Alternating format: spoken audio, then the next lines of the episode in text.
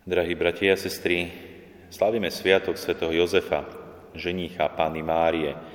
A práve táto osoba, táto postava sa spomína vo vzťahu svätej rodiny, čiže Ježiša, Márie a vlastne on, Jozefa.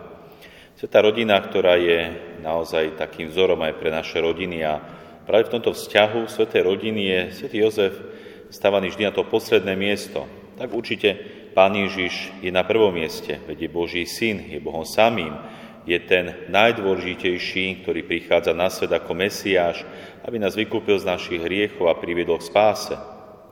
Pána Mária je hneď za pánom Ježišom, veď jeho matkou je bohorodička, je dokonca uchránená od dedičného hriechu.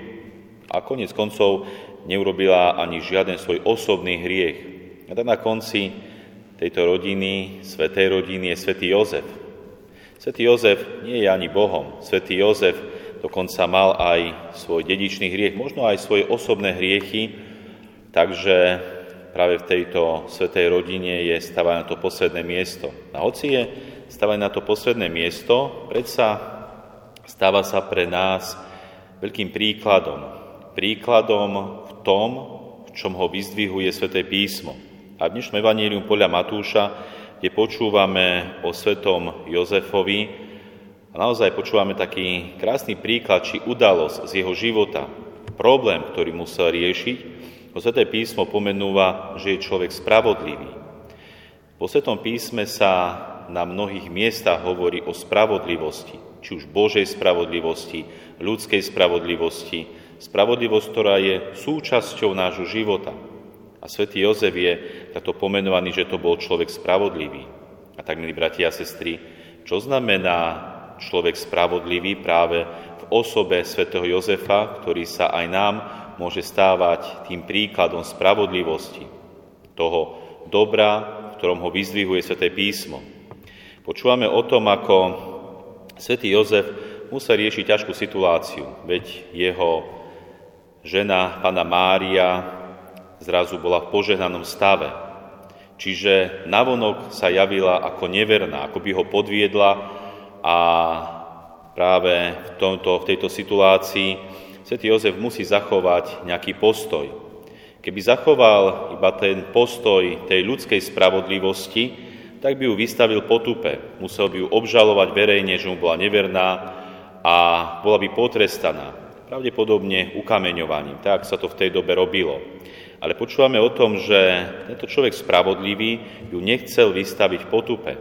Už práve tu sa ukazuje tá krása Jozefovej spravodlivosti. Nechcel ju vystaviť potupe, mal ju rád. Pravdepodobne ju ľúbil či miloval, keďže si ju chcel zobrať za ženu, ale si ju aj zobral za ženu. Takže tu sa ukazuje tá krása tej spravodlivosti. Nechcel vystaviť potupe. Svetý Jozef hľadal spôsob a uvažoval nad tým, čo urobiť, aby hoci tejto ťažkej situácii Pane Mári neublížil ešte viac, aby našiel riešenie, ktoré by bolo aj pre ňu čo najlepšie. Uvažoval, rozmýšľal.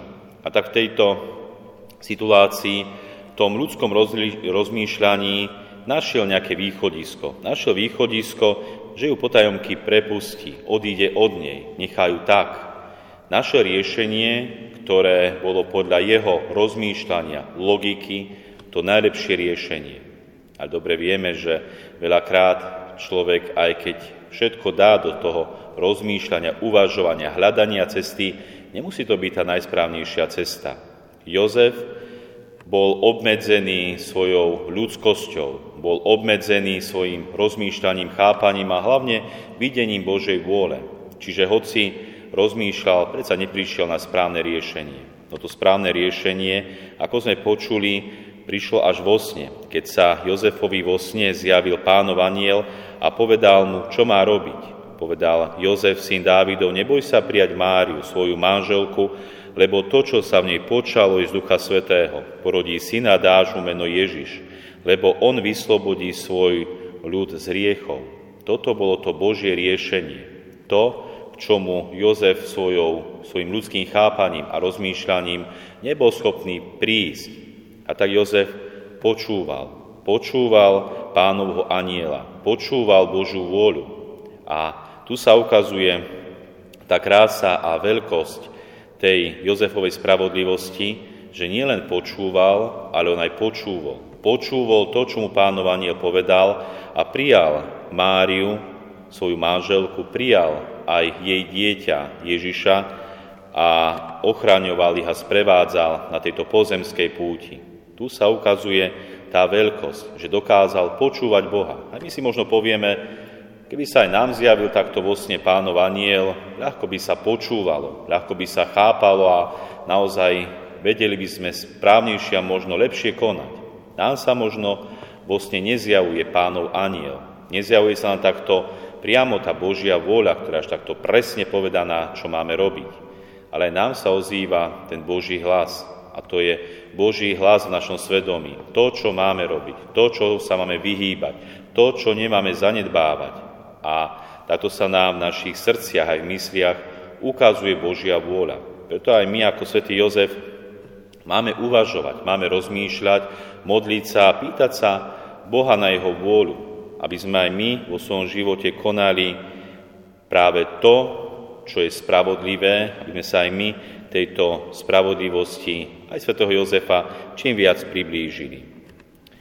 Takže, milí bratia a sestry, tá Božia spravodlivosť je veľakrát iná ako tá ľudská spravodlivosť. Tá ľudská spravodlivosť by povedala práve v tomto príbehu Jozefa a Márie, že má Jozef odsúdiť, pomenovať tento hriech, a potrestať Máriu. Ale tá Božia spravodlivosť bola o niečom úplne inom. A o takej spravodlivosti, alebo tej Božej spravodlivosti hovorí aj jeden príbeh, ktorý rozpráva istý starec Pajsí a hovorí takýto príbeh. Hovorí, predstav si, že za stolom sedia dvaja ľudia a majú pred sebou tanier, na ktorom je 10 marhúľ.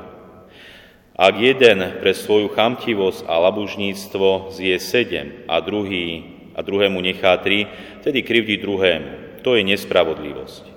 Ak však povie, veď sme tu dvaja a marhul je desať, teda každému z nás patrí päť.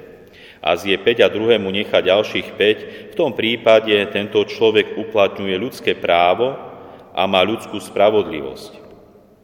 Avšak, ak zbadá že tomu druhému bratovi chutia marhule a bude predstierať, že jemu nechutia, zje len jednu a povie druhému, brat môj, ty zjedz ostatné marhule, pretože mne nechutia, trochu mi aj škodia a preto bude lepšie, aby som ďalšie nejedol, vtedy má Božiu spravodlivosť, vďaka ktorej dáva prednosť tomu, aby bol podľa ľudského chápania ukrivdený ale on nebude ukrivdený, pretože Božie požehnanie mnohonásobne odmení jeho obetu. A v tomto sa skrýva tá Božia spravodlivosť. Skrýva sa v láske. Tak ako svätý Jozef ľúbil, miloval panu Máriu a nechcel jej ublížiť, ju vystaviť potupe, chcel dobro pre ňu. Preto aj v našom živote a chcem byť naozaj v tom chápaní svätého Jozefa spravodlivý, Božom ponímaní spravodlivý, aj my hľadajme v prvom rade dobro toho druhého. Hľadajme v láske dobro, nie v prvom rade pre seba, ale pre druhého. A vtedy verím, že aj o nás môžu povedať tí ostatní a hlavne Boh, že aj ty si človek spravodlivý, tak ako bol spravodlivý svätý Jozef.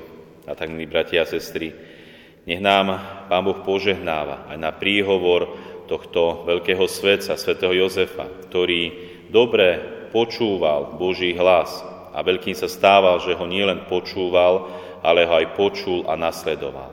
Amen.